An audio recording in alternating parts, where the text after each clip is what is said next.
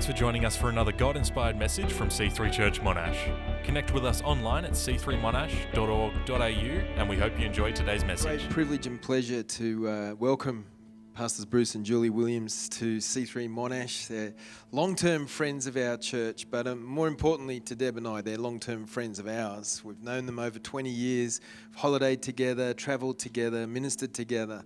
And uh, they kicked their son over here, and somehow or other we ended up here, and we kind of adopted him and Sarah a little bit, but uh, planted them out and um, doing a, a great job. And but they, Michael comes from great stock, from great family, from Bruce and Julie, and uh, I would love for us to stand and uh, honour Bruce as he comes to minister tonight. Why don't you welcome him tonight? Bless you, mate. Thank you very much. Fantastic. Thank you, crew. Are you used to staying or going? Whatever I want. I reckon you guys can have a little break. That'll be great. Thank you. I want to appreciate the guys leading us tonight so well. Fantastic to be here. Um, I know that uh, it's the first time that I've actually not been on holidays coming over here, so preaching um, said yes for a change. Because I actually do love preaching, don't I, Julie? Yeah, and it's, it's a great privilege. You guys have got um, a couple who are your senior pastors here who are the absolute best people on the planet. I want you to appreciate Stephen, Pastor Stephen, Pastor Deb, because they are total champions. You would know that uh, they are highly respected and deeply loved throughout our movement, but I, I know that that is also true here in their own church. And uh, Stephen and Deb are the real deal. And I'm going to talk tonight in my message uh, uh, about another question. I believe Pastor Steve preached this morning on three whats. I'm moving us down the road to another question, and it's why. And uh, not, I haven't got lots of them, just one. Uh, and I want to uh, challenge you to think about why, like why. And I'll give you some examples of what that might sound like and look like in a moment. Um, but it is a great privilege to be here. Um, I love having dear friends like Steve and Deb when they come and visit our church. They're also not only good friends, but they are our overseers, and our church loves it when they visit. They bring great words of encouragement. They're, they're just uh, the, such genuine, caring people, and I know their why. Some people say, well, why are you a pastor? And there's lots of answers you could give to that question, but I, I would be not putting words in their mouth nor speaking out of turn to say I honestly believe their answer would be something along the lines of, not only do we love God, but we love people. That's why we do it. We just love you guys, and we love to see you succeed and become all that you're meant to become. And that's what's at the heart of what I would think is a switched-on, spirit-filled pastor who's doing their job well, because they love the people. And so I stand before you tonight, hopefully as one who will prove that I too love you guys, not in a sense of relationship, because I don't know many of you very well, but uh, because we are brothers and sisters in Christ, there's something already forged between us that's sacred and uh, life-changing. Uh, one of the things that I've been challenged with this week, uh, this year, I beg your pardon, and part of what's around this message tonight is that we live in such an amazing time in history. It is complicated out there, right? It's complicated in here, but it's complicated full stop. It's complicated in here, and it's complicated in here. Well, it is in my case. If you got to know me, you'd realise that's true. It's, it's very complicated up here, uh, but even more so here in my heart. It's like, there's things that I get worked up about. There's things that I see in the, the media day in, day out that are cause for concern. There's things that are shaping the the, um, the ethos and the values of our community around us that at times, increasingly in my view, are anti what the gospel's about. They're not what Jesus came for. And what I love, the, the challenge in front of us to be, and what I think our challenge is, is that we've got something phenomenal to actually bring to the world, and that is the love of God through faith in Jesus Christ. And uh, there's no doubt in my mind that we're going to be relentlessly corralled into the corner of irrelevance in our very secular, anti-Christian world. It is the Western world's on a mission to uh, change those things, um, and that could be cause of concern, but on the one hand, it's not at all, because God is God. Jesus is coming back one day, and we've got work to do. And so my uh, position tonight around this message is that we've actually got what people are looking for. You know, when uh, people are searching for something, searching for meaning, searching for purpose in their life, uh, I'd want to say to you that we're the ones who actually can reveal to people what is actually our true purpose, and that is to be in connection with the true and living God. We've got a problem when we have a pervasive line of thinking in our community that God doesn't exist. It's a very convenient way to shift a whole bunch of things to try and argue and convince and indoctrinate a whole generation to believe that God is not here or not real and only people with a little bit of sort of needy people need God. No, no, God, God is real. God, God is phenomenal. God's not just this, this horrible being that he is presented as in some quarters. And so anyway, I digress a little bit. So my question tonight is, is why? Like, how often do you stop and think, why did I even come to church tonight? Like, wh- why are you here? Why am I here? Like, wh- why why do the, why do I do the church thing? Why do I worship? And it's quite often really easy to analyse what we do. So it's like, the what what do we do? And well, we, we sing a particular type of songs. We sing a particular style of worship and do a particular type of meeting as a Pentecostal church. And describing the what Um, is not as helpful to somebody who's trying to get to know me or you as explaining the why. Why do we do that? Why do we speak in tongues? Like, wh- why do we, isn't that a bit weird? It's, well, it is strange, but there's good reasons for it. And, and if we get the chance, we should try to unpack the questions that are wrapped up in whys. But one of the mysteries I've been reading, and I'll start on this journey around the issue of why, listening to a TED Talk um, last year sometime by Simon Sinek. Anyone listen to the, one of any of his te- TED Talks? He does a session on and talks about the why, the, the what and the how in concentric circles, and uh, how his thesis of what he's saying is really um, the the way to actually get into a person's world is to start engaging with them with their why. So tonight I want you to have a moment to think about your why, at the same time as I want to talk to you about God's why. Because God's got a why. We know what we know what his what is. What he did is he created the world. He created the universe. He, and however you uh, deal with the dilemma of creation versus evolution and the tension that might or may not create in your world, I don't want to get into a dispute or a conversation about that. That's a long story for another time. Um, but what I do want to say is, I think whatever place you land in regards to how we got here, see that that question is how. Uh, the question is why we're here is because God said so. We're here because of God's desire.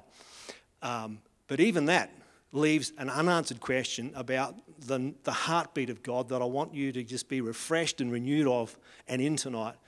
Uh, if you've been walking with the Lord for a long time, I still want you to hear this message. If you're here tonight and you've pulled away from God for some reason or other, I want you to hear this message. If you are here tonight and you've not actually experienced a personal moment with God in your that's transformed your life, I want you to hear this message. And so uh, this is the value of preaching. This is the value of the Word of God. So let's go back to the very beginning, Genesis chapter two, start uh, in verse eighteen. You may recall, if you know the Bible story at the beginnings of the Bible, the chapter one has a whole lot of things that God does in seven days. And uh, at the end of each occasion of creating something, God said he saw it and it was good. Say good. There's a whole lot of goods in the first chapter of the Bible. There's a whole lot of goods in the beginnings of the second chapter of the book of Genesis. And so the question begs to be asked, what is the first thing that God describes is not good? And here it is. The Lord God said, it is not good for man to be alone. Let's just um, not get caught up on the gender specifics of that. At this point in time, it is gender specific because there is only Adam in the narrative. Um, but that being said, if you're a female here tonight, I want you to hear this is, let, let's make it a little more inclusive. I mean, it's, you, you and I were not created to be alone. We were never meant to be doing life by ourselves. Uh, now, that's a strange thing for God to say of Adam when, with what we were just doing for the last half hour, worshipping our God, Adam's got him. He's got Adam. They're like this. There's nothing between Adam and God. There's no separation. There's no sin. There's no problem. There's not, like, he's got God, for goodness sake. And God himself says, it's not good for a man to be alone. What does that explain to you? And what does it explain to me? It explains to me that this, this, us, family, people together, relationships is of such high value to God. It's not like, it's not even second choice. It's like God saying, when you're in me, there's a need for you to be into each other. Like if you're into God, you'll be into people. If you're into God, you'll be into fellowship. You'll be into connection. It's like the litmus test for me as to whether a person's walking close to Jesus is how close to us are they? I get nervous when people say, I don't need to come to church. I don't need to be doing stuff with you Christians. It's just me and Jesus at home. It's kind of like that to me says there's something that's just not quite gelled about the nature of God in a person's heart when they're saying things like that. And I don't say that to be judgmental. I say that to be life's a journey. We've all got to learn to appreciate what God appreciates. So for me, God is actually into relationships. Um, the second thing that uh, happens in the early part of the Bible is the, the story in Genesis three of the fall. It's called the fall of man, you know, the story of temptation of Eve and Adam in the Garden of Eden. Interesting. I read somewhere the other day that Adam and Eve failed in their garden and Jesus conquered in his garden. Well, I mean, it's just an amazing story. Stephen, Deb and Julie and myself have been in the Garden of Gethsemane and stood in the place where Jesus had a different response to the thrashing he was getting from the devil. He got tempted, he got th- accused, he got discouraged, he got all sorts of things in that garden, and his followers fell asleep on the job. He completely turned the tables on what happened in the first garden, but that's just an aside, just a free one chucked in for nothing. Um, Genesis chapter three. So it's the story of um, just this encounter with a serpent, and uh, it's interesting, he starts off um, the chapter with this accusation, did God really say you could eat, uh, eat of no tree in the garden? So the devil is incapable of speaking the truth because God never said that. God said you can eat every tree in the garden in chapter two, you can eat everything that you can see except on that tree over there. That one there, don't go near. And the devil's first thing he says, did God really say you can't eat from any tree in the garden? Read it for yourself, any tree. He can't help but lie, but he gets Eve to restate the truth. This is an interesting little problem for us. He, the devil, tempts her with a lie to get her to restate the truth of the matter, and then he says, now that's not true. He's a crafty beast. And what's his what's his deal? What's he actually on about? Because I don't know about you, but I feel bad when I do something wrong. I feel guilty if I've done something dishonest or if I've said something I shouldn't have said, let some language out of my mouth that I thought I shouldn't have said that, or said something that I just know when as soon as I said it, that was completely selfish. I can get a little bit twitchy about that. And I can feel guilty. Anyone ever felt guilty here? Okay, so we know what we're talking about, right? But the guilty, being guilty is not the problem. I mean, it is a problem, but it's not the problem.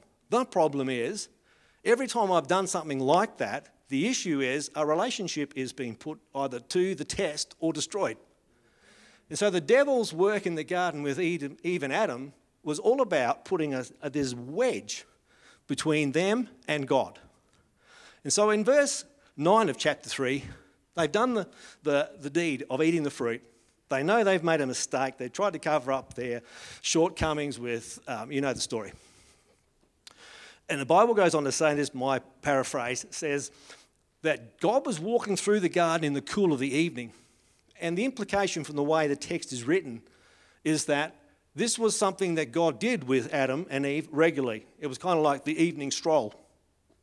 And they don't turn up. It's like meeting someone down the corner. Steve and I are going to go, you know, for a walk down at the Tuggeranong Shopping Centre or something. We go down there every night at six p.m. We meet and we walk for five miles and go and have a coffee and then go home. It's like, one day I turn up, there's no Steve. It's like, well, where are you? It's exactly what God said. Where are you?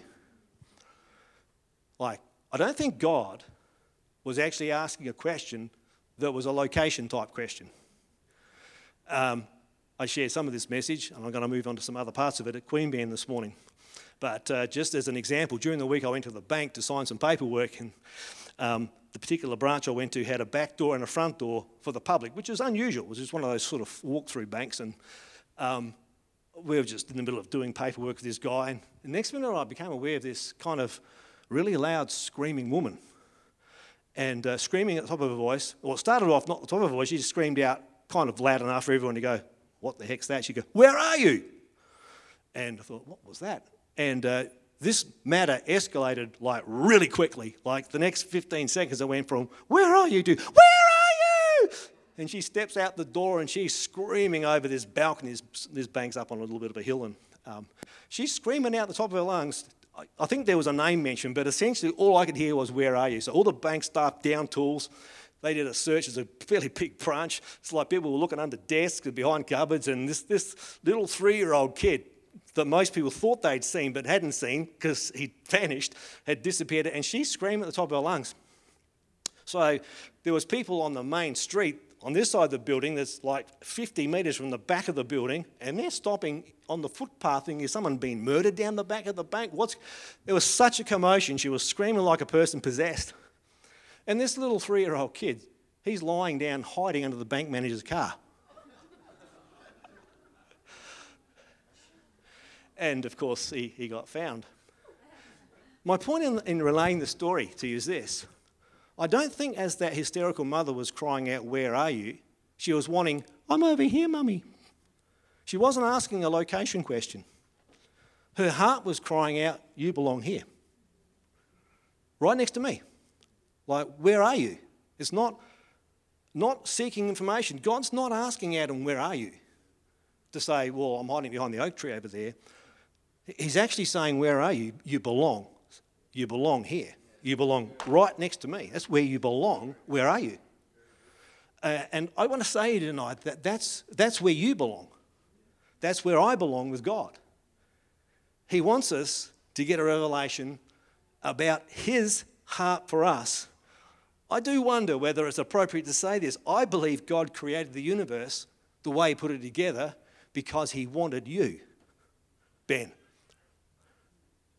Anybody else that I could name here tonight, what if I could get this download of like an aha moment that he created everything so that throughout the history of humanity, every one of us could have that moment of standing alongside him, because that's what he wants.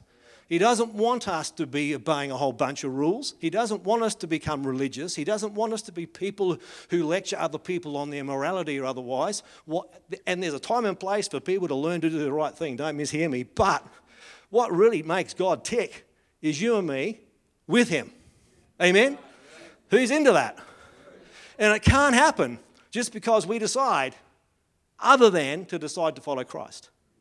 Other than to follow Jesus Christ. So God's into you big time. I don't know about you. That's not meant to make you or me get a big head. That's meant to make you and me go, wow, our God loves us.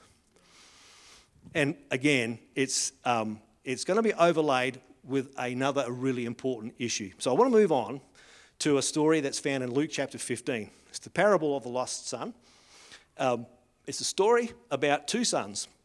It says, and the younger one said to his father in verse eleven, Father, give me my share of the estate. So, the father, he divided his property between them. Um, right there, right there in that story, there's a little glimpse of the answer to our why question, and we'll come back to it. Not long after that, the younger son got together everything that he had, set off for a distant country. You know the story, if you've read it before, he, he rash, ran off and spent his everything he had on wild living um, till the point where he began, and he ran out of money, completely ran out. So he went and hired himself out to a citizen of that country who sent him to the fields to feed the pigs. He longed to fill his stomach with pods that the pigs were eating, but no one gave him anything. He was at a place of complete separation. But I love this verse seventeen, when he came to his senses. My view is, and my thesis, my argument tonight is this, that this story is about three whys. Not three wise men, but three why, W H Ys, three whys, with the three characters in the story. There's the father, there's the son who wants to leave, and the son who stays. And the father's why is um, completely and utterly wrapped up in his relationship with his boys. It's phenomenal, because you'll, you'll see that at the end of the story, and we'll get down to that to prove the point there. But I would say, what was the father's why? It was them. That's the heart of God for us. What's the Father's why? You. But it's not a controlling why. This Father didn't have, or can we, let's just go aside and talk about this request for your share, son. He just gives it to him and says, okay. And every one of us in this room has been given the freedom to reject God. The freedom to take what we think's ours and do it the way we want. The gift that's been given to us as a life from God. He doesn't say, well, you can't have that. He just gives it to us and says, you do with it what you like. And some of us go off and we squander it. And some of us come to our senses. And some people, sadly, in my view, never come to their senses. But God's longing for you to come to your senses. It's not like he's sending people out to, to fail and to end up separated from him forever. He's longing for them to have this verse seventeen moment of coming to his senses. And he said, how many of my father's hired servants have food to spare? Right there, that son is declaring his father's why is always other people. Even the hirelings are looked after. Even the people that work for him are actually fed and cared for. This, the father's heart is on display here in this story. And this son gets a revelation. That's not me. It's been about me. I'm, my why is me. And that's twenty-first century humanity in secular society. It's like individualism is supreme. Ironically, it's at the same time as the, in my view, this is just a little bit of an aside, uh, individualism is like, that's God. I am what I want to be. I'm, all, I'm. Don't you tell me how to live my life. I just want to be whatever I am. I'm a little bit confused about a few things. That's none of your business. I'm just going to, I'm declaring what I am. It's me. It's like, um, it's like, wow. So there's that. But on the other side of that, the state wants to own you. The state wants to control everything. There's this, and I go, well, whatever you think of that dichotomy, I've got good news. There's a God who just sweeps that aside and says, well, it's not about you at all. It's about my love for you and us going through life together. We've got a long way to go, like it's called forever. So let's get this right, right? And he wants us to find him and turn back to him. Because somewhere along the line, we've all done our own thing. We've all gone on our merry way. But I want to say tonight, is it, is it a moment for you? Is it a moment for me to come to my senses? Maybe you've decided that it's time to just stop serving on a, on a volunteering team at church. Maybe you just got a little bit tired of being at church every week. Maybe you've just got tired of some of the people in church that are driving you nuts. And it's kind of like, well, I just got to step back a little bit. It's like, I don't know what it is that you've decided to divide the estate up, but I want to take my bit of it and go somewhere else. I want to take my bit of the kingdom and just do my thing. And I want you to hear tonight, it's time to come to your senses. Come home. Get back into the fold. Get back into the into the household. Get back into the Father's presence. So he does that. This kid turns around, sets off, and he comes home. And while he's a long way off, his father saw him and was filled with compassion for him. Your Father in heaven is not waiting up there with a great big stick ready to whack you on the back of the head. I told you you're an idiot. He's not there ready to accuse. He's ready there to embrace. He's there to grab a hold of you and say, come on in. And not only that, he gets pretty excited about your coming home. Let's have a party. Let's celebrate. Let's get excited. Anyone think that's pretty cool? Just say yes and amen. Um So the son said to him, Father, I've sinned against heaven and against you, and I'm no longer worthy to be called your son. He's come home very repentant. He's come home contrite. He's come home broken. Uh, and sometimes that's the way we arrive. Sometimes that's the way, the way we arrive at the altar. But the good news is that's all the place where God can pick you and I up and rebuild us and fill us and put the ring on our finger and put the coat on our back and kill the fitted fatted calf and feed us into his kingdom again, and we become healthy and robust. Anyone think that's a good idea? So the Father's why is you.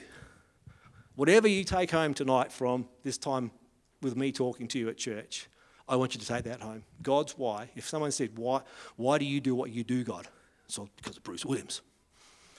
Uh, but in your spot, just substitute your own name. Okay, don't, I mean, you could say that about it. You say, you do it for Bruce. We, we're happy about that. It's like, yeah, no, no, just put your own name in there.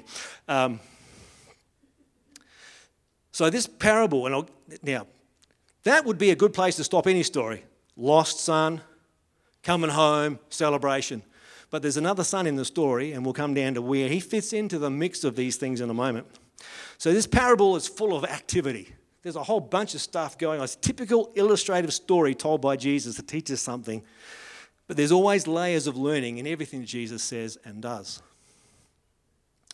Um, this story is part of a triplet of losses, as it turns out. So the first part of chapter fifteen of Luke's gospel has got two other little stories. The first one is one hundred, lost, one hundred sheep and one's lost and is found.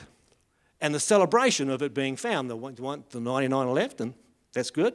Then there's another story in there of a woman who's got ten coins. She loses one and she turns the house upside down till she finds it. She has a, calls a party off, the lost's been found. And we... And then there's this story of a father with two sons, and one is lost, and then he's found. But it turns out two sons are lost. Because this is not about celebrating lost people coming home. This is about understanding our why. The why. The why. Think about the story of the lost sheep. The sheep's lost because it used to belong. We talk as Christians about people that are lost, but we've got to get a revelation that the only reason they are lost, if we think like that, is because they've been separated. They actually were desi- designed, destined in God's scheme. They were designed to be in. And coming back to him is the key. Um, and that, in, well, that just includes everybody on planet Earth. So the lost bit's not so much the issue. I don't think, for the, even though it's the specifics and it's the obvious thing you look at in the story, I don't think it's as important as understanding the stories about God's why. God's why is you matter. Whether you're one of a hundred or one of a hundred thousand or one of two or one of twenty, it doesn't matter how big or small the crowd is that you're part of, you matter to God. I don't know about you, but that makes a lot of difference to me, feeling like, wow, that's pretty cool. I do matter to God. Therefore, I'm going to actually make my life glorify him even more because he's done a lot to get me alongside him. So he desires a relationship with you. Um, yep, yep, yep, yep. Just, just making sure I haven't missed something from my notes because I've kind of got ahead of myself a long, long way. Um, yeah, let's just go back to the other son. So the other son is an interesting dimension of this story. Meanwhile, in, in verse twenty-five, the older son was in the field. When he came near the house, he heard music and dancing. So he called one of the servants and asked him, "What's going on?" "Your brother has come," he replied, "and your father has killed the fattened calf because he has come back safe and sound." The older brother became angry and refused to go in. So his father went out and pleaded with him, but his father answered him, "Look, all these years I have been slaving for you and never disobeyed your orders. Yet you never gave me even a young goat so I could celebrate with my friends." Right there, he reveals his why is exactly the same as his brother's, but he played it out with a different what. He he too wanted to do his thing for him.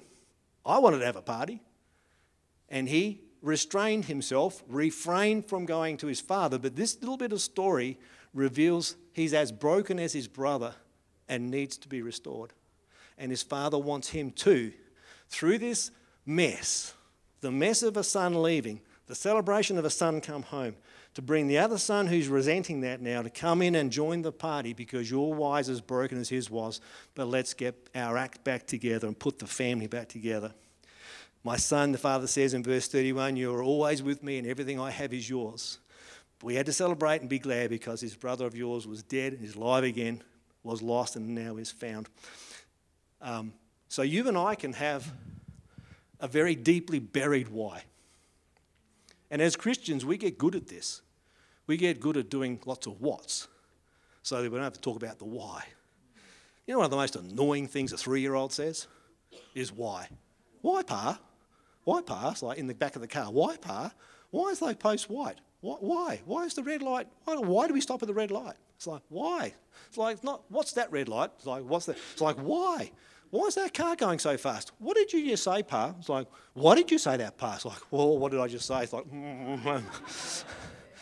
Mike and Sarah come home. You know what Pa said? It's like, uh. Mm. mm. Thank you, Jesus, that you're very forgiving. So I go back to some questions for you, kind of to wrap up tonight, but how am I doing for time? That way. Oh, yeah, good, got you. Okay, that's perfect. Um, so, uh, questions, just to help you think this why stuff through. Why did you get out of bed this morning? Oh, because it's Sunday, and I go to church on Sunday. But why? Why do you do that? It's not. I didn't ask you what you do. If you and I were to have a coffee after church tonight, a couple of guys got together and we said, let's go out for dinner, I guarantee we'd start asking questions about what we do. First thing you say, well, Ben, what do you do for work? It's like, blah, blah, blah, blah, blah. Well, what about you? What do you do? It's like, like it's a what question. And we love talking about what because that engages our, our mind. We, we can talk about the what till the cows come home. Um, and Simon Sinek's book on Find Your Why has been helpful. It very simplistically, I think, it divides a few things up, but it does help to unpack the, the thought line that we get a little uncomfortable and around why questions and digging around our why, because it is actually buried in the part of our world, personal world, that is uh, it's the limbic part of our brain. Now, if you're a neuroscientist, you can kick me out of the building later, but just bear with me. His simplistic way of painting this picture is that's the arena of life where language does not exist. And so we don't find it easy to ever answer a why question very well because the words can escape us. You ever, you ever said that? Like, the words are escaping. I can't think of the right thing to say. It's like, I don't know how to describe it, or I got this gut feeling. And his argument is that we, we have this part of our world that we can't really put into words well. And so the best way to avoid having a why conversation is to ask what questions and how and where and oh, what happened then. But we can elicit answers to the why question by describing our what. And so, um, but that's for another message, another day. Okay, so where do we go? Why did you get out of bed? Why do you come to church? Why did you go? Why do you go to work? Have you ever thought why you work?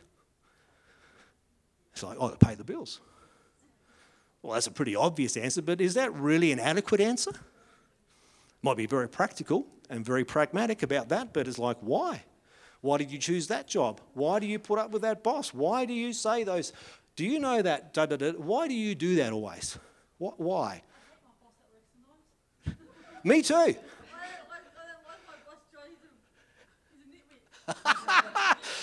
So the question begs to be asked, why do you keep going back for that? But it's another, don't, don't, we won't start that conversation. That could get interesting. Um, why? Why are you guys holding hands? Because you love each other. They're actually pretty quick.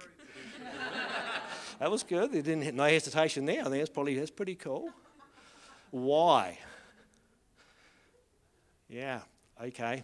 Well, I think I've laboured the point with that.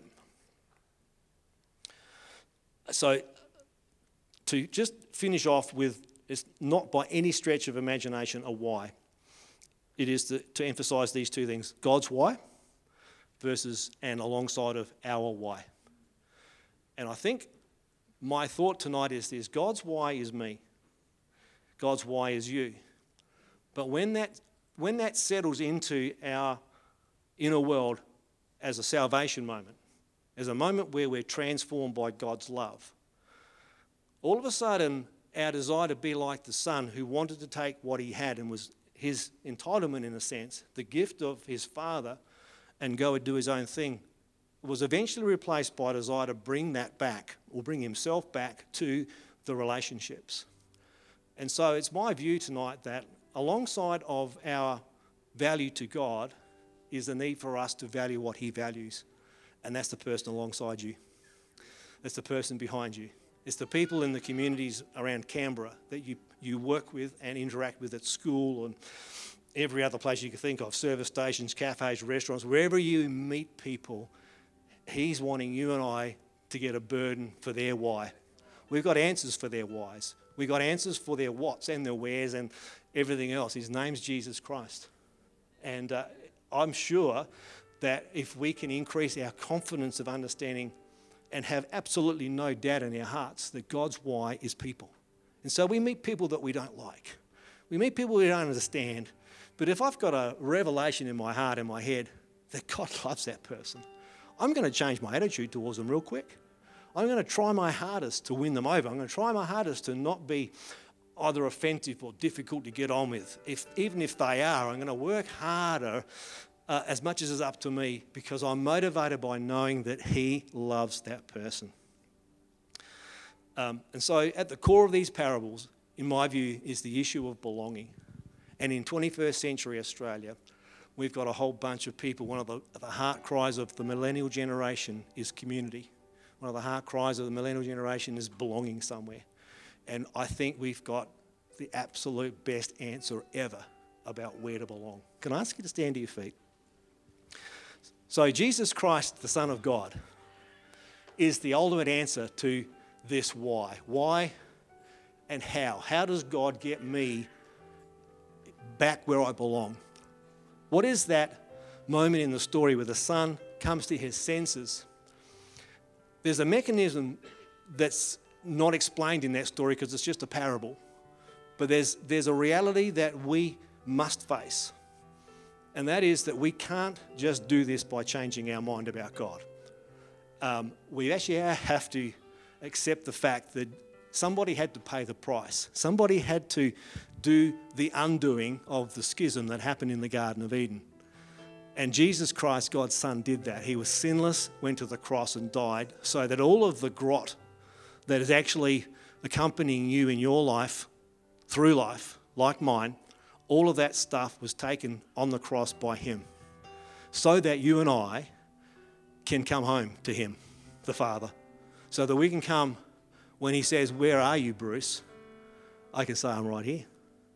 And I'm, I'm not coming back to God um, with a sense of fear and trepidation and a shame. Jesus wants me to lift my eyes up and to look at the Father confidently, not arrogantly or cockily, but look at him confidently, because I am completely aware that my sin has been removed from my life because I've put my trust in Jesus Christ. So tonight I want to ask you this question. Have you found yourself wondering why you're here? Not I don't mean at church tonight, but I mean why. Why do you exist? Does your life really mean as much to you as God wants you to let it mean? Because you mean an awful lot to him. And sometimes we can find ourselves in such a despairing place that we, we don't value our own life to the extent that God does. And Jesus died.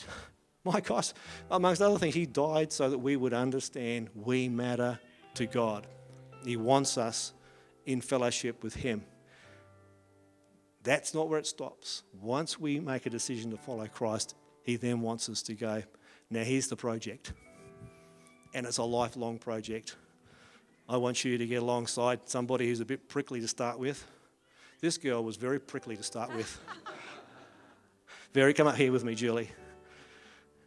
We've been married for forty years a couple of weeks ago. Last week, was it? Only last week? But um, I'll bring her up here because being married and going long-term distance in our relationships, so not about just looking into each other's eyes and going, ga, ga, ga, ga, ga, ooh, lovely. That's happened, okay? But it's actually about making a decision to walk the walk, to share our hearts, occasionally be ticked off, but never, never, never to have the option of going, well, let's just call it quits. We've opted not to have that language or even line of thinking in our relationship from day one. Now, that's not meant to be a criticism nor a comment about anybody else's walk through that journey. I just use as an example for you tonight that church life can be as challenging as being married. And uh, it just takes a lot of choosing well to get over a fence. It takes a whole lot of choosing well to believe in people when they don't believe in themselves, or they don't believe in you, or they think they're questioning your motives. It just gets so complicated. But at the end of the day, you just got to bury the hatchet and go, you know what? I love you. And so tonight around this church, I want you to think about the people in this church and go, you know what? At the end of the day, we love you. You really mean something to me. Uh, we mean something to God together. Let's make a difference in Canberra. So thanks, honey. So come on, give the Lord a clap offering tonight. So if you're, as you are standing tonight, needing a moment just to think about where you are. If God was calling your name tonight around that question, where are you? what would your response be? I don't mean that to hear your answer now, but I want you just to meditate on that for a moment. Where are you? Because his invitation is always, his invitation is always, you belong here. You belong right next to me, and I want to walk with you. If you've never put your trust in Jesus Christ, if you've never prayed a prayer that invites him to become part of your world, where, um, and we can pray a prayer in a moment where we invite Christ to come into your life. You may never have prayed a prayer like that, you never talked to God like that. It is the means by which God shifts you from hiding behind sin and shame, puts you right into his presence, his glorious presence, his light, his truth, his goodness, his healing, his hopefulness. Everything about God that you'd say adjectivally is, this is what God's like, it's yours because of faith in Christ. You've never prayed a prayer to invite Christ into your life. Or maybe you've been like the prodigal son, the lost son. At some point you were part of the crew, part of the connection in the kingdom. But for whatever reason, you decided you want to have your share of the giftedness and you just wandered off track and done your own thing, and you find yourself here tonight at C three Church in Monash. A long way from God, but you used to know him. His same question thunders out of heaven to you tonight. Where are you? This is the word of God, so it's not been withdrawn. This question is still thundering out into the universe. Where are you? To every man, woman and child, where are you? So tonight I want to ask you, where are you? And is it time to come home? If that's you, you've never invited Christ into your life, or tonight you know that you've wandered off course big time, and you know that in your heart of hearts you're hearing that question asked of you and you want to come to your senses and come home through faith in Christ back to God, I'd love you to slip your hand up and say, me, that's me, Pastor Bruce. Because we can pray a prayer right where you're standing together tonight that'll miraculously and instantaneously move you from being away from God to being alongside him. In fact, in him and him in you. Anyone at all tonight? God bless you, sir. Thank you. Anyone else just needing to do a little bit of business with God tonight in this place? Okay, here's what we're going to do. You can put your hand down. God bless you. We're going to pray a prayer together. Everybody else, just after me, I want you to say these words. Heavenly Father, I thank you that you're into me. So much so that your Son Jesus Christ came to planet Earth, lived a sinless life, was persecuted, spat on, crucified, and died to take my sin onto his life. Father, I believe tonight that Jesus died for me. And that means my sin has been dealt with. I am clean and can stand before you. I can stand alongside you. Indeed, you can come into my life. So, Lord, I declare tonight, I am your child and I'm home. In Jesus' name, amen. Come on, give the Lord a clap offering tonight. He's so good. Thank you, Lord. Oh, there's more to this. But time has got away from me, as it nearly always does. um, I just want to give you another verse to go home and, and meditate on. However, I want you to meditate on First John one, verse seven. I'll read it out, but meditate on this. In light of everything I said tonight, if we walk in the light as he is in the light, we have fellowship with one another, and the blood of Jesus, his Son, purifies us from all sin. I want you to wonder why fellowship and cleansing are in the one verse. Why? Now, that, that's a message that was kind of, I was hoping there was time to get to that tonight, but there isn't. But I'm confident the Holy Spirit, who teaches us all things, if you meditate on that verse, First John one verse seven, I think I just said it was, didn't I? Yes. Fellowship and cleansing are in the one verse. Ooh, yeah, wow, is exactly right. It's like, whoa. Anyway, I digress. Thank you, Pastor Steve. I'm done. Thanks for listening to today's message. If you have any prayer needs, email prayer at c three monash dot org dot a u or connect with us online.